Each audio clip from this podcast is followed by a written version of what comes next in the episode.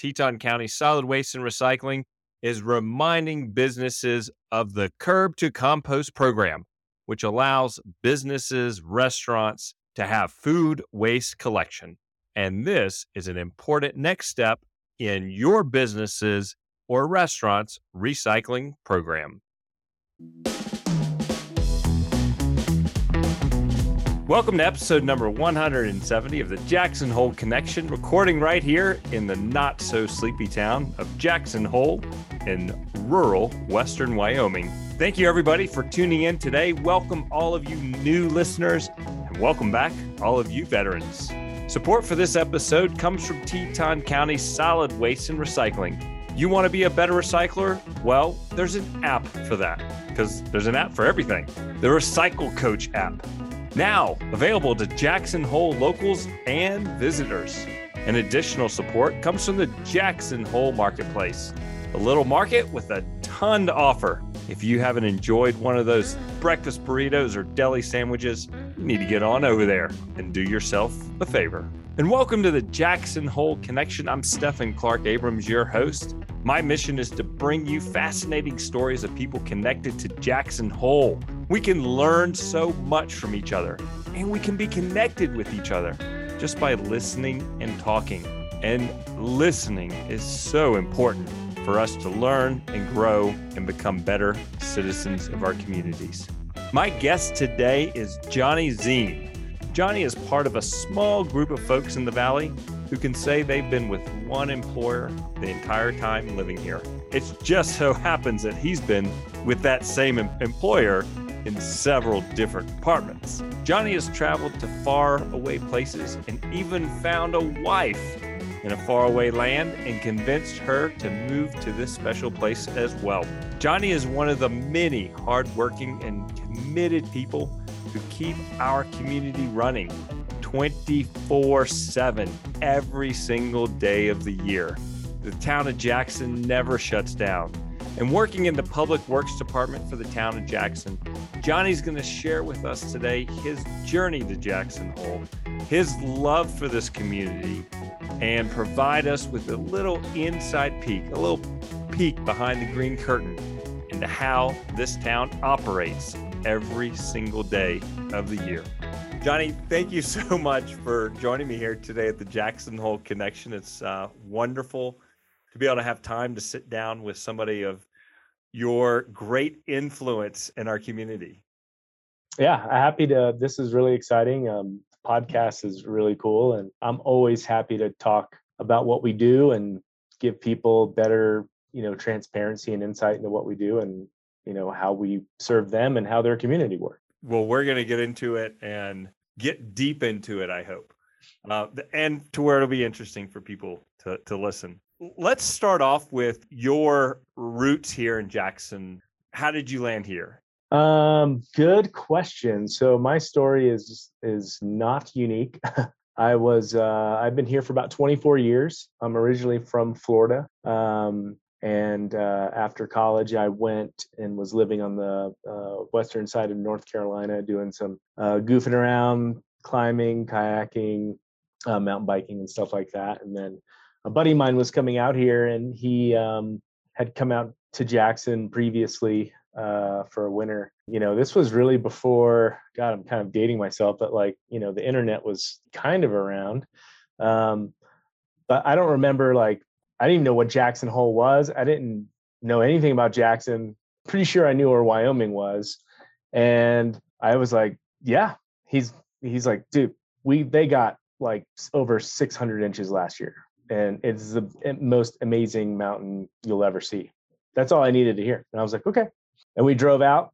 Like I got here in the middle of the night. I didn't even get to see what Jackson was until the next morning when I woke up and I could walk around in the daylight. Um, so yeah, I came out here just to you know goof off and go snowboarding, and um, I was you know kind of part of life where you're contemplating like, am I going to go to grad school? Am I going to do this or that or whatever? And then just fell in love with this area, and I kept coming back every winter, and then started traveling uh, around during the summers and um, yeah, ended up meeting my uh, future wife uh, in a faraway country, and we ended up coming back here to settle down.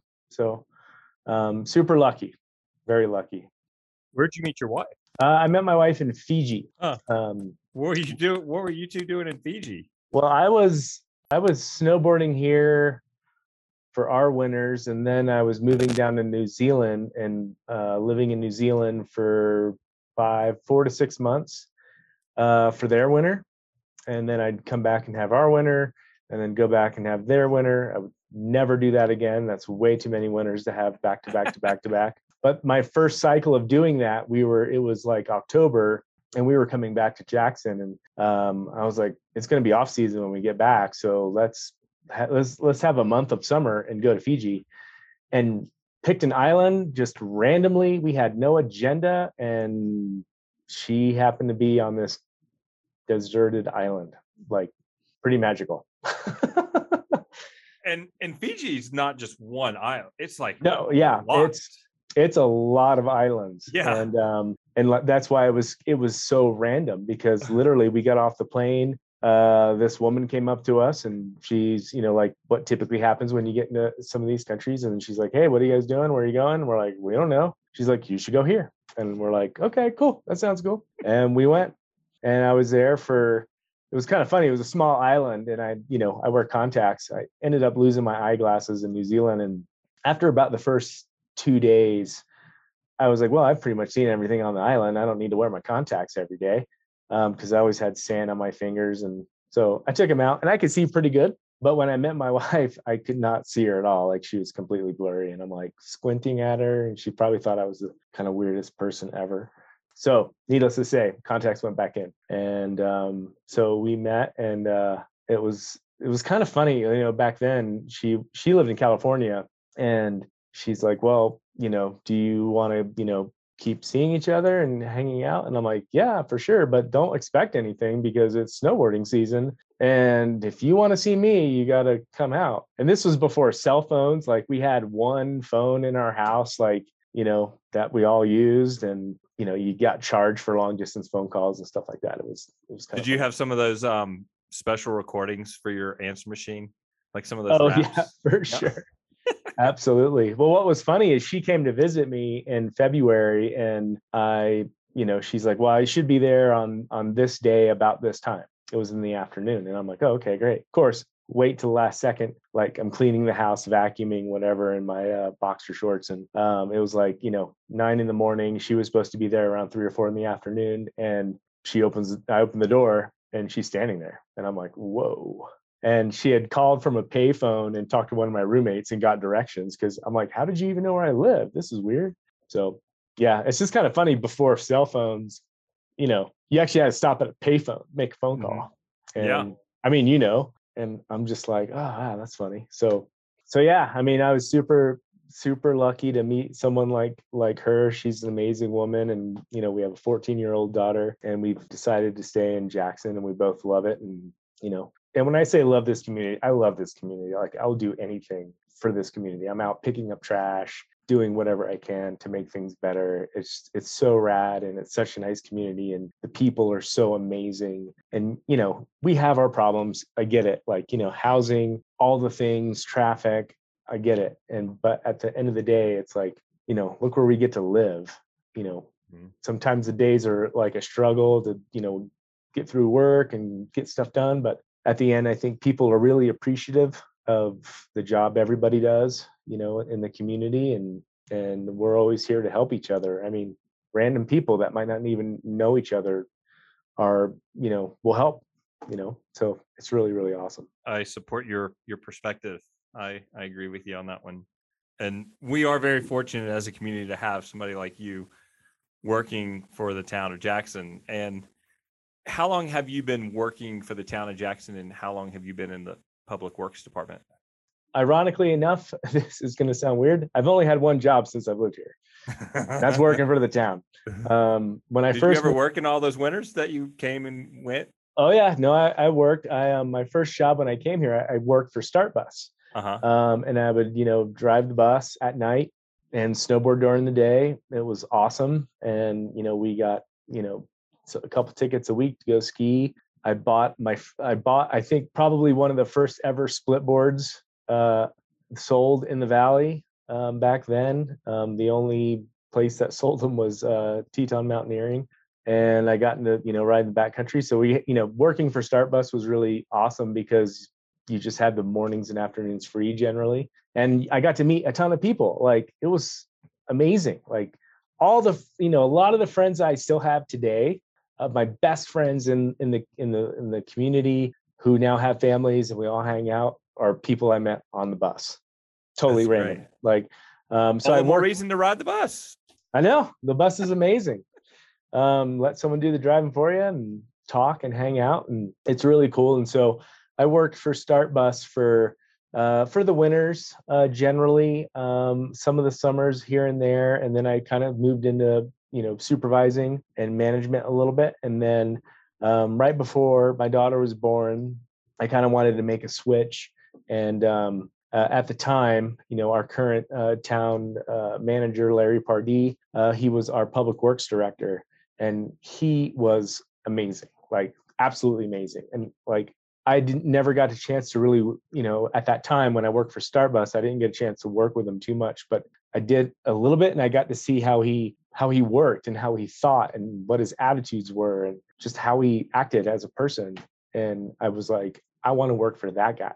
So moved over, um, started at the bottom, you know, in public works in the streets department, plowing and um, doing road maintenance projects, and then slowly kind of worked my way up into uh, the wastewater division, and then moved up through the wastewater division, and then uh, now I'm at uh, uh the position of assistant public works director. So, public works is a truly amazing department because we have so many different things going on. You know, we have wastewater and water and mechanics and fleet stuff and facilities and um, streets and big plow trucks and big heavy equipment and and super dedicated people who love love love this community. So it's really fun to get to play with big tonka toys. Mm. yeah you guys have some big trucks there. Oh yeah for sure. Yeah. And so public works in reviewing what that encompasses is is give us a, a rundown because it's pretty big. It's pretty big right now. We have in public works uh, right now is about thirty three people. Um, we're about three people short, so we're we hover around that. You know, typically 34, 35 people, and um, you know we have uh, a lot of really unique departments and then some departments that work you know together a lot on a lot of things so um, obviously, we do, we provide all of the potable water to the community, right? So um, we have seven water wells uh, in the community that we, you know, pull water from the sole source aquifer, uh, the Snake River aquifer, and provide water to businesses, residents, um, and the community. And then, you know, conversely, we take that water, um, we take it down to our treatment plant, and we treat it um, to the highest level uh, that we can at our treatment plant using the you know best technologies uh, that we can um, always you know improving and trying to innovate uh, at the treatment plant and then we discharge that into the snake river. We also have um, uh, uh, six mechanics um, that we that we utilize to serve the community. It's not just our equipment. We work on the county's equipment. We work on uh, you know, fire trucks, ambulances, um, sheriff's cars, all of our town vehicles. We also help out other organizations like the senior center. We work on their vehicles and the hospital um, and the learning center and some other, you know, every now and then we'll work on game and fish. And so our fleet guys stay pretty busy, uh, keeping up with everything. You know, they also work on all the start buses. Uh, which is you know a pretty heavy lift, especially this time of year when we're rolling into uh, their winter season. We have a facilities department, and so our facilities department looks over like all of our uh, facilities, including town hall, public works, uh, uh, all of our rentals that we have for our employees, and the ice rink. And they are super smart people in that department who are really using technology to the highest level that they can to monitor buildings. So that's our fleet department. We have a, our streets department, uh, which you'll see them out this winter. You know, they do a lot of the plowing and then they also work on you know street sweeping in the spring summer and fall road projects new sidewalks replacing boardwalks street signs painting tons of painting around the community uh, that we do every single year uh, and so they stay pretty busy as well and um, and then we have engineering right so we have an engineering department uh, which is made up of uh, four engineers and they have been very very busy. Like they manage all of our capital projects you know when we have to put in a new sidewalk repair a road put in a new sewer line or a water line but they also have to deal with all of the private development as well. So when there's new homes being built or properties getting replatted or uh, agreements for sewer connection and you know as busy as the town of jackson's been that team has been putting in some serious hours you know week in and week out you know working nights working weekends like just trying to keep up uh, with the pace of the community right now. So um, that's a really strong team and then we have an admin team which is made up of uh, myself and our um, awesome public works director. Her name is Floren. And um, we have a, an administrative assistant as well. So gr- good group of people. Um, a lot of people have been here for a while. And you know we are very we try to be very family oriented you know and i always tell everybody i'm just like look we all have to work hard but if you guys aren't smiling and having a good time, then we're failing because work has got to be fun. Serving the community has got to be fun. Yeah, we have our good days and bad days, but at the end of the day, you know when you when you got the right person to come work for you because they will do whatever it takes and they they have a good time doing it. So we're really lucky. You all that's a lot of people and a lot of moving parts to keep this what we look at a, a small community, a small town, but it's a busy town. It is a busy town, and a lot of this stuff happens kind of behind closed doors. Like no one really sees it, other than you know they see traffic and they see a lot of people downtown, but like you know they don't see you know us having to process like you know 500 permits in a year you know mm. um, we also work really closely with other departments like planning and building and the police uh, department and admin for the town and the fire department.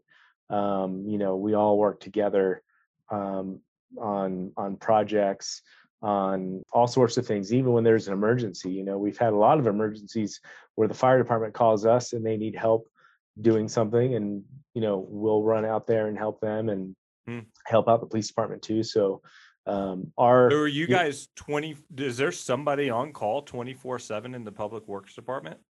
Oh yeah. How yeah. many people do you guys have on call like during holidays and at nights and on weekends? Right now i mean i'm pretty much on call year round every day just because of my position. Our managers uh, for the uh, you know water team and sewer team, sewer divisions, and all their team members, they're always on call because all of our water systems uh, that control all of our you know the our computer that controls all of our water systems on the potable side and then our computers that control all the process at the wastewater treatment plant and all of our lift stations in town they're all computer controlled so when there's a glitch or something doesn't line up or something it detects something's wrong it calls and it starts at the top of the list and just starts calling people doesn't matter mm-hmm. what time of day which day doesn't matter so we can get a call I've gotten calls at you know 11 o'clock at night. I've gotten calls at three in the morning where I'm you know I'm out at the treatment plant at 3:30 in the morning trying to fix a problem, or you know we're in town, a sewer line, a water line breaks um, at 5 a.m. You know we get called, we get up, put on our boots, and and go get it done. So and then you know when we get into the weekends and stuff like that, we always have people on call on the weekends. We divvy that up throughout the whole year, so we have somebody around you know dispatch knows who who's on uh, on weekend duty so if there's a you know anything could go wrong like you know a stop sign gets hit or there's a water line break or you know boardwalk gets smashed and we got to go fix the boardwalk so we do have somebody you know on call on the weekends to kind of deal with those situations as well i i have some questions to ask about some of the deep dark secrets of the public works department but um First, we need to take a quick break to get a word from our sponsor, and then we're going to be right back. Awesome. For residents looking to reduce their household waste and become better recyclers, look no further than the Recycling Coach app. Brought to you by Teton County Solid Waste and Recycling. You can access the Recycling Coach app from your desktop computer, mobile device, or through digital assistance. The platform is easy for you to get local disposal information for the thousands of household items and takes the guesswork out of recycling. Visit TetonCountyWY.gov slash recycle for access. Become a better recycler today and download the Recycle Coach app for free. Teton County Solid Waste and Recycling estimates that approximately 3,954 tons of food waste are disposed in the trash right here in Teton County every year. This makes food waste the next frontier material in the quest to achieve our county's goal to reduce waste and recycle more, which will help us aim for zero waste. For more information on Teton County Integrated Solid Waste and Recycling's Curb to Compost commercial food waste program, visit tetoncountywy.gov slash recycle and join today.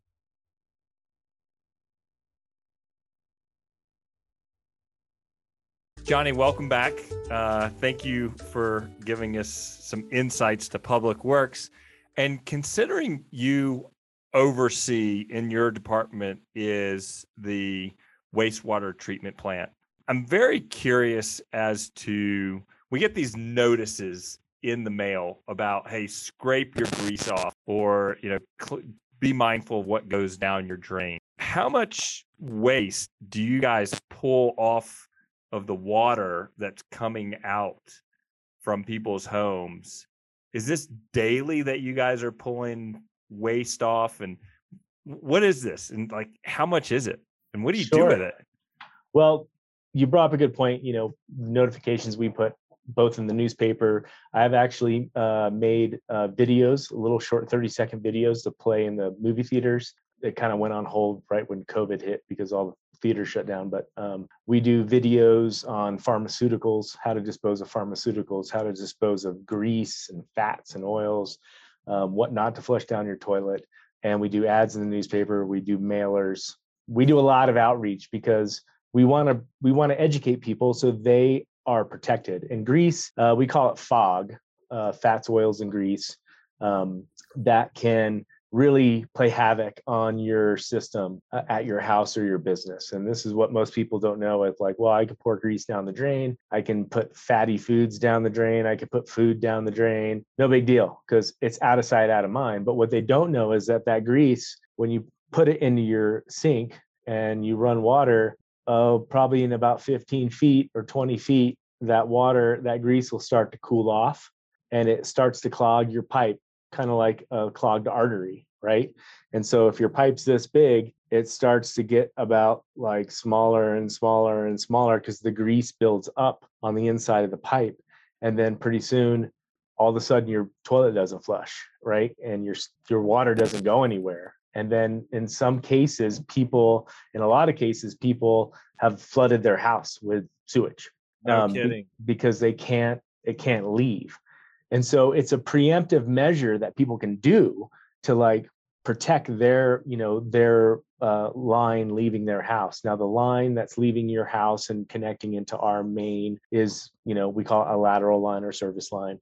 It's yours. It's the homeowner's responsibility or the, you know, the resident's responsibility. They, that's their pipe. So it's a way to prevent issues for them. And it's also a way for us to keep it out of our lines because you know, and this has happened a lot, and it, ha- it, happens in a lot of communities. Luckily for us, we have a very strong team. Um, one of who you know, Sam, mm-hmm. um, dedicated people, you know, that work in the sewer department. Not a glamorous department by any means, but when that grease gets into our sewer lines, the same thing can happen. It can back up a sewer line. So what happens there is like a lot of the grease comes in, you know, from restaurants, from uh, residential homes, and it can start to clog one of our mains. And so as other bits of trash and you know quote unquote flushable wipes and all these other things gets caught in that grease, it kind of builds up. Um, and you know, in the last few years, there's been uh, you know things in the news about you know a fatberg in in London, right? This big giant like three ton ball of fat and grease that they had to remove out of a sewer system. So we spend a lot of time maintaining that. Um, and so it doesn't really clog up our pipes because what happens is when we have a, a backup on our sewer line, you know, we mobilize as quickly as we can. Obviously, it takes time. Obviously, it takes more time when your employees don't live here, but that sewer line will overflow onto the onto the road and it'll flow into Flat Creek because mm-hmm. it'll get it'll get into the storm system and we don't want that right? Obviously flat creek you know we want to keep flat creek pristine. We also want to make flat creek even more pristine and, and a higher water quality and so you know we want to maintain that. Now when all of that stuff gets to the treatment plant this is where the real you know magic happens.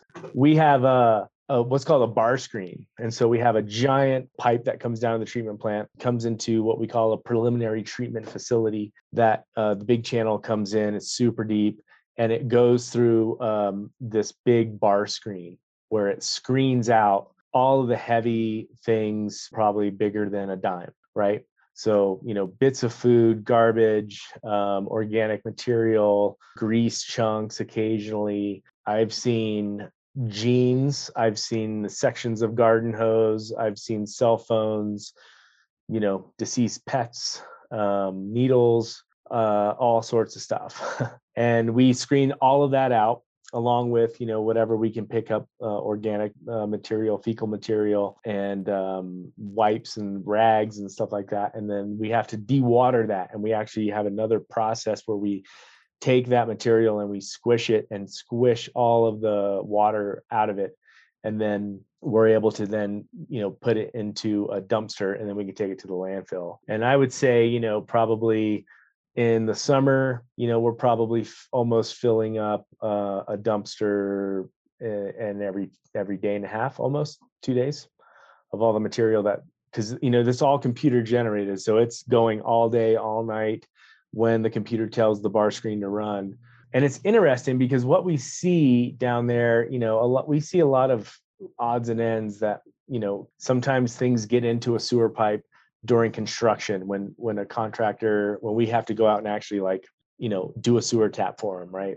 And and we plug the pipe and they're not so careful and maybe rocks get in it and stuff like that. But I, there's so much stuff that gets in our collection system and ultimately down at the treatment plant from people flushing it in the toilet. And literally there should be nothing you know that you flush in the toilet unless it's toilet paper or something that comes out of your body right? Because if you think about it you know stuff starts to break down in the sewer uh, lines.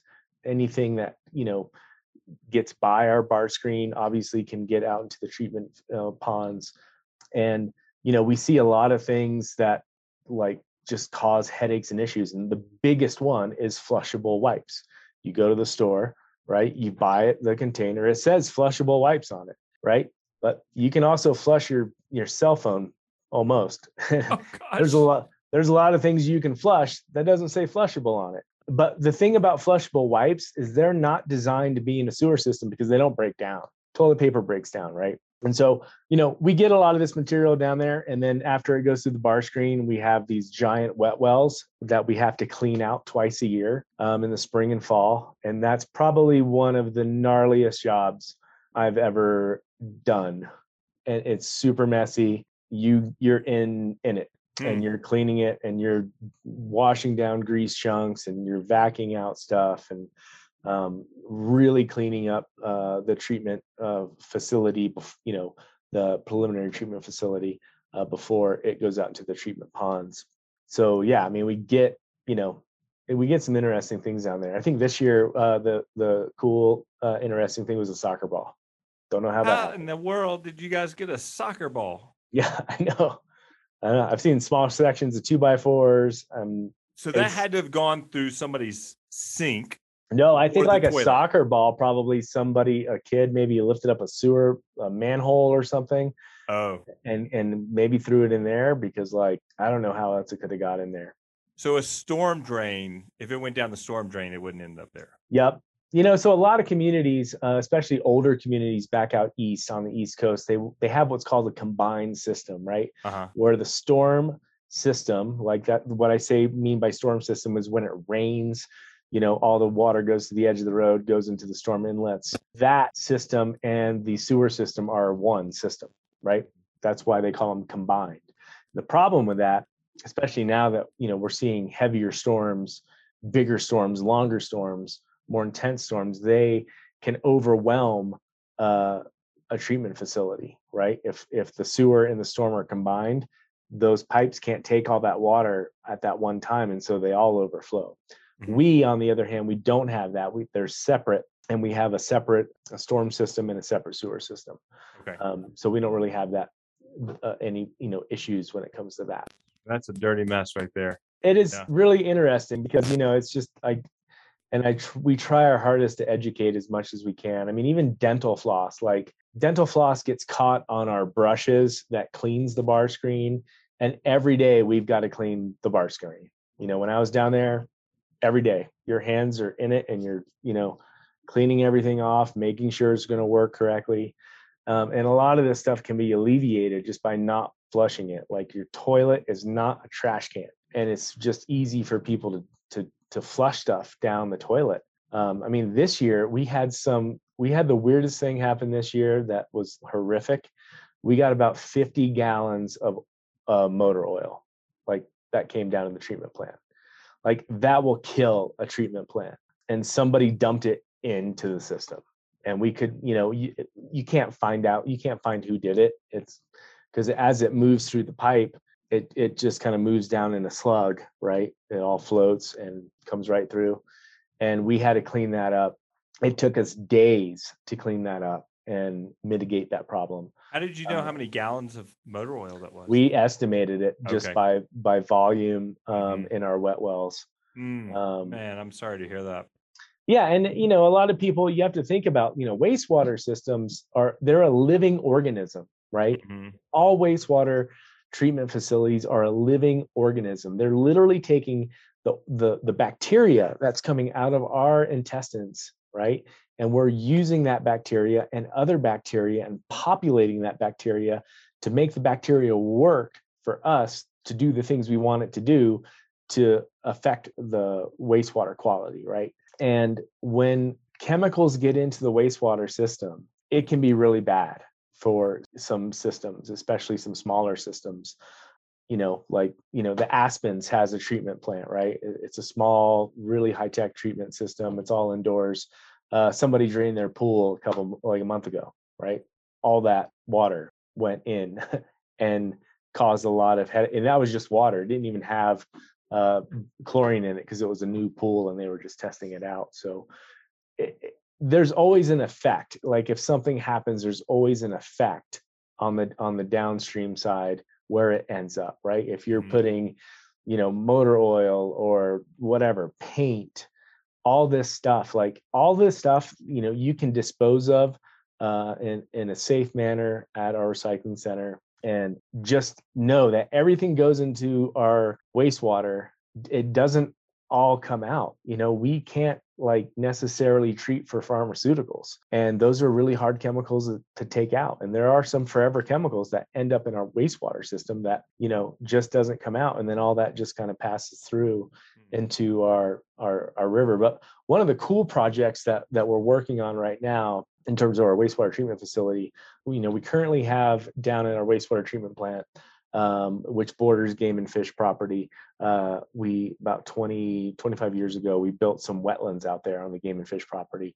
And so our treated water goes through that. And we're working on a project right now uh, with Ducks Unlimited Game and Fish, and they're going to expand that waste, uh, that wetland, like massive, massive uh, wetland systems are going to go in.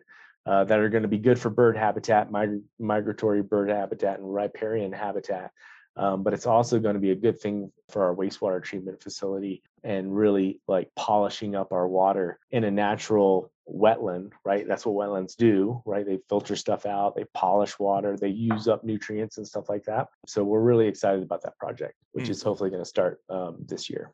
Another area of your management that you guys at the public works department oversee is about keeping you talked about this earlier you guys have all the big trucks. You got to oh, play Oh, yeah. with the Tonka trucks what does it take to keep our roads clear in the wintertime like how many tons of material do you guys spread around the town and and like cleaning that up in the springtime what can you reuse it and then what's that all, and what time in the morning do you all start Yeah. especially to, to make sure that we can move around because we don't close Yep. Yep. Exactly. No, we don't close, and you know we start around two thirty in the morning. Uh, this this winter is going to be really interesting because we, you know, we're not uh, unlike anybody else. We we're short plow drivers. In fact, I'm going to be driving a plow truck uh, a couple nights a week, and you know it's going to affect our level of service. But we typically come in around two thirty, and we stay until around you know 11, uh, 11:30, and it takes around you know nine employees um, to to plow as much as we do nine ten employees. And um, yeah we you know when it starts snowing we're you know we're obviously we got all of our equipment out we're plowing we're getting the snow off the road and then we're sanding the intersections right? So every storm cycle we're plowing getting the snow to the edges sanding the intersections and making things as safe as possible.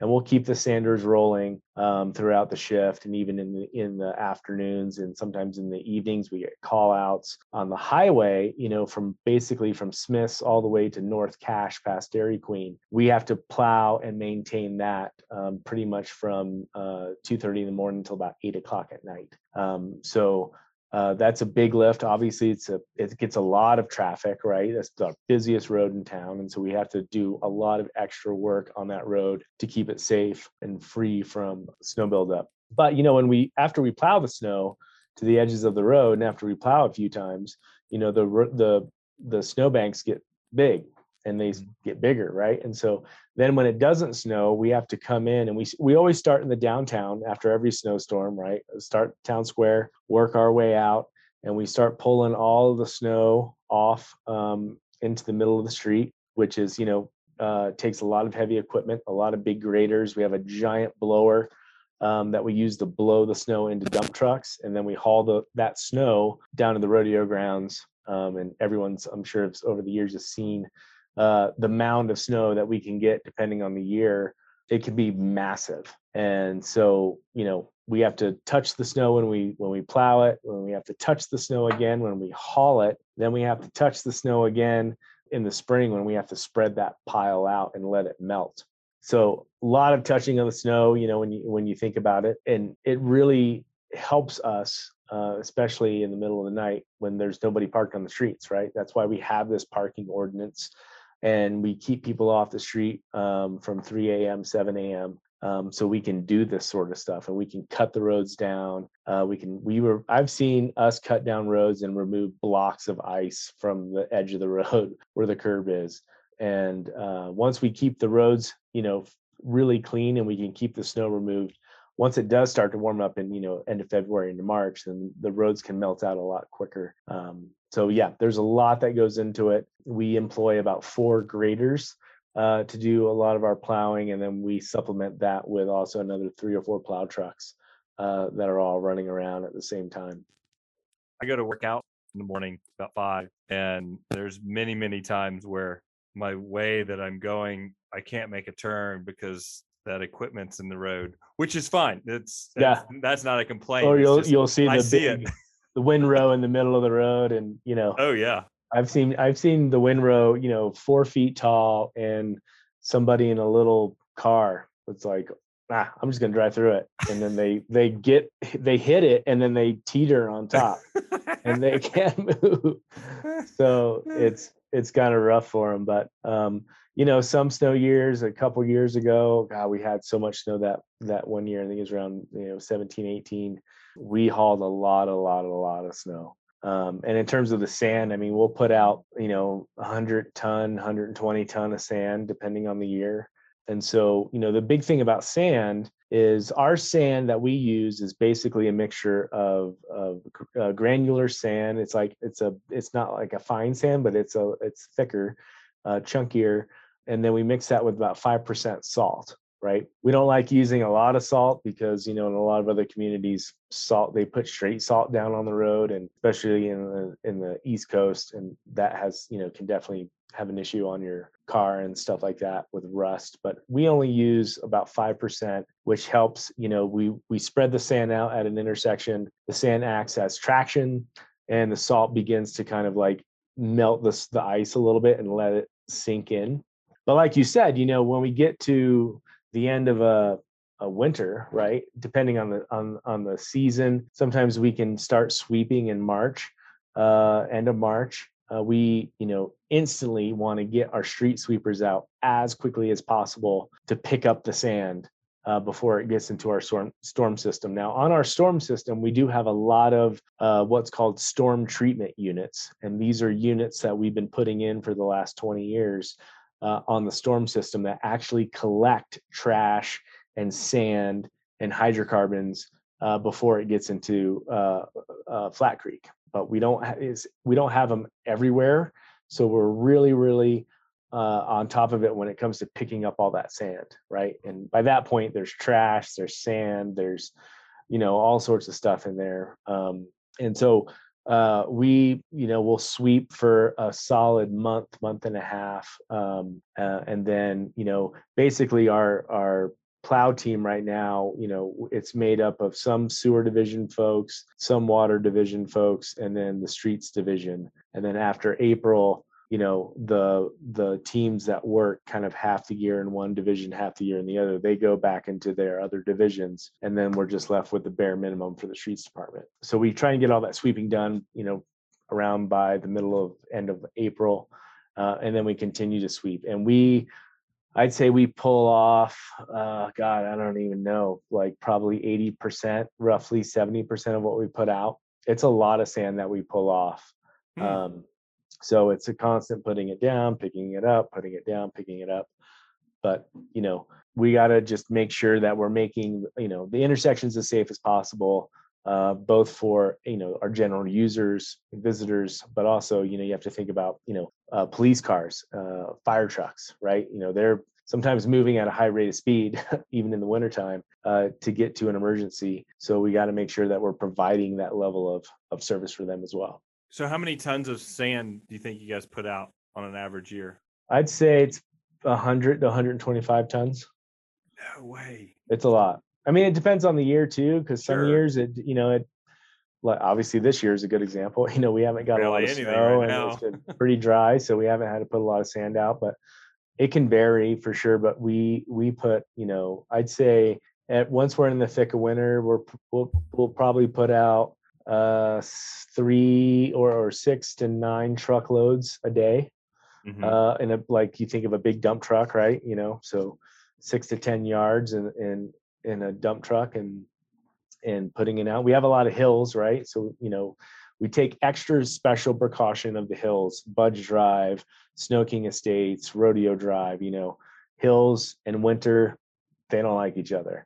so um, we want to make sure that those are extra extra you know safe and and very well sanded so we just ask people you know this is the thing we got to do every year just to remind people like you know it's winter like mm-hmm. take your time you know just take a few extra minutes uh, to get where you're going or maybe you know take the bus or walk you know like the roads you know just because we're out plowing and we're sanding doesn't mean the roads are are not icy right or slick because it changes every hour.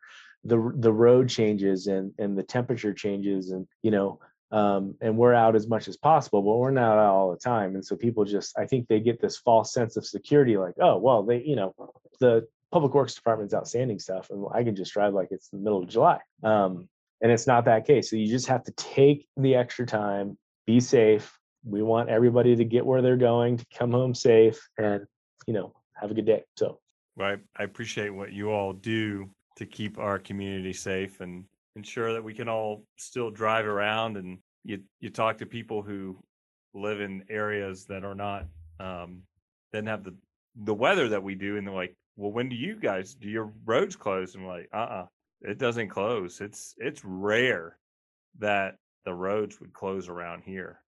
Really, I don't think I've ever been, I, I, unless it's like an avalanche concern. Yeah. I don't think the roads really do close. Well, back when I first moved here, you know, the pass uh, would close a lot with a lot more regularity than it does mm-hmm. now. You know, when you look at the canyon, you look at you look at uh, the pass uh, going over to Victor, like those are lifelines for employees. I mean, our workforce is coming from Jackson, but it's also obviously coming from Idaho. It's coming from south of Jackson, and those roads are vital, right, mm-hmm. uh, to keeping a clean, uh, keeping the snow off and it's a lot of work. I mean, Teton Pass, as we all know, I mean, it gets snow up, you know, it can get snow through June, right? Mm-hmm. It's a lot of a lot of work.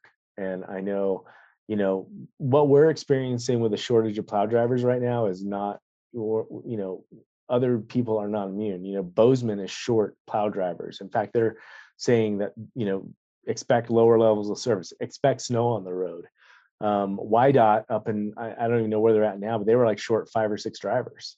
Like, so this is important because when, and this is just in my opinion, you know, obviously the, our our town is experiencing shortages of employees. A lot of communities are right for different reasons. Um, but when it starts to affect uh, public works, that becomes a problem, in my opinion, because you know we're providing water to everyone's homes right? What happens if we don't have enough water operators? What if we don't have enough sewer operators right? What if we don't have enough plow drivers? Like and we're going to have to pick and choose what roads get plowed initially you know? That's what i'm always thinking about in the back of my head is like what's the worst case scenario and how do we keep in front of it how do we keep from that from happening it's like a chess game. You got to be about five or six moves ahead and thinking about like what sort of things can we do to make sure that this doesn't happen. And using, you know, thinking outside the box on like both at looking at our equipment. You know, we we have we've gotten bigger dump trucks. We can haul more snow with one driver. You know, we've we've gone to like plowing the town mostly with graders because a grader has a lot more uh, distance when it when it plows. So we look at these things to like really leverage our equipment as much as we can and in our water and sewer systems really leveraging our technology our computer systems. But it's it takes skill right? This is not easy stuff. Like you got to know uh you know especially in water and sewer we, we all have to be licensed uh, through the state department of uh, uh, environment and quality um, so we all have to get licenses you have to take tests but then you have to work in the field for a long time and like learn how to like do these things and provide this service and like constant over overturn of employees it's just really hard. We're like always in a training you know we're always training seems like. So and i know a, a lot of people are having that you know issue as well but like when i think of our community you know like the core services fire ems public works those are the things that can't fail right? What happens when you don't have a fire department? What happens when you're, you know, 60% of your police department is gone? What happens when your plows are a third of them, you know, can go out because you only have drivers for that? It's like people are going to really feel those impacts. And that's what we don't want. We don't want to see that. No, not at all. Wow. You guys are the, you know, part of the town that keeps the town running. Um, and it's, you know, in some ways people see what you're doing, but in in many other ways, people don't see it at all. And and I appreciate it. Thank you for sharing. Yeah, no, like I said, I mean, it's it's an honor for you know when I think about myself, like serving people, like that is the one of the greatest callings I think in life is just serving somebody else, trying to make somebody else happy. You know, being there for somebody else, um, making your com- community better. Like I tell all all of our our teams, I'm like, look, when you guys are out downtown driving around, like think of Jackson as your front yard and your backyard. See trash, pick it up. See somebody who needs help, help them. Like that's what makes great communities great is people who are passionate about level of service, about serving the public. And it's not just us, you know, like I, I look at the police department. I mean, the police department, they're working like 7 p.m. to 7 a.m., you know, like every day. They have people just cranking all night long, answering calls, you know, doing these investigations and i'm just and it's it's hard you know like a lot of that is really hard because then you know we're all human we all have families and we all have to go home and try and you know engage and be you know productive at home so it, it's a big dedication and uh, like i said the men and women that that serve in those roles that are really passionate about it and love it they make such a difference. It's mm-hmm. really awesome. Indeed. Well thank you to you johnny and thank you to all of the people that you get to work with and that you lead in for the town of jackson and and the rest of the staff and thank you for speaking on their behalf and i look forward to having some other people from the town of jackson on the podcast to hear their story and their commitment to our our beautiful community because you're right this that is it is what makes a community and and and it's the the individuals that the work that they do that makes the, our community so special and if people wanted to reach out and connect with you how how could they do that um, they can go um, on the town's website um, mm-hmm. uh, which i think is jacksonwy.gov and um, they can get my email address from uh, uh, the public works section. Fabulous. Um, yeah, and you know, generally people have my cell phone, and they can people can call, people can email me, people can stop by. I tell people all the time, I'm like, if you need something, just give me a call. You know, we're really excited to help. So yeah, I mean, one of the other things I didn't really hit on too much is, which is something that's going to be kind of happening here soon, um, is uh, Flat Creek uh, flooding and freezing. Mm so um, I I serve on one of the board that oversees that, and um, that's another area that um, we try and educate people on. Um, it's a whole different. We can do a whole podcast just on on uh, frazil ice and anchor ice formations in in Flat Creek and how it and how it freezes. But uh, a lot of people, especially a lot of new people who use the the pathways system, they get a little freaked out when they see it flooding um, and they don't understand how it freezes. So that's something else that we'll be we'll be kind of working on as well. Yeah, we'll have to do that because it is very. I've learned more over the years of being here in town about what causes Flat Creek to freeze the way it does, and it's really fascinating. Of yeah, yeah, it's and, it's so cool. Yeah, it is. Yeah. I'm gonna let you get back to the whirlwind of running this town and being a key contributor to it. And thank you so much for your time. I really appreciate it, and it's fascinating of what you do to keep our community going and everybody that is in the public works department, just like old Sam and everybody else that works there. I'd say his name just because that's who I know.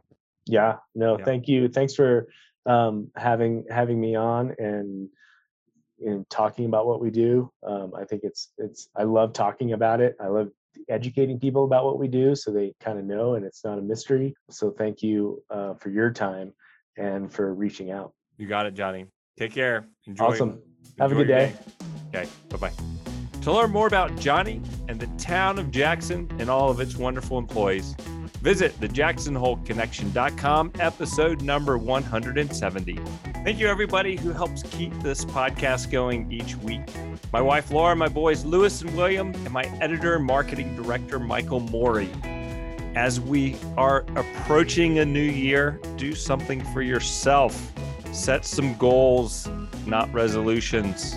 Find some books to read that will bring enjoyment and fulfillment to your life. We can all learn from something out there. So get out there, find out what you want to read. My recommendation, if you have never read it before, is Tuesdays with Morrie. It will certainly bring some tears to your eyes. I sure hope you've enjoyed this episode, and I look forward to seeing you back for the next episode of the Jackson Hole Connection.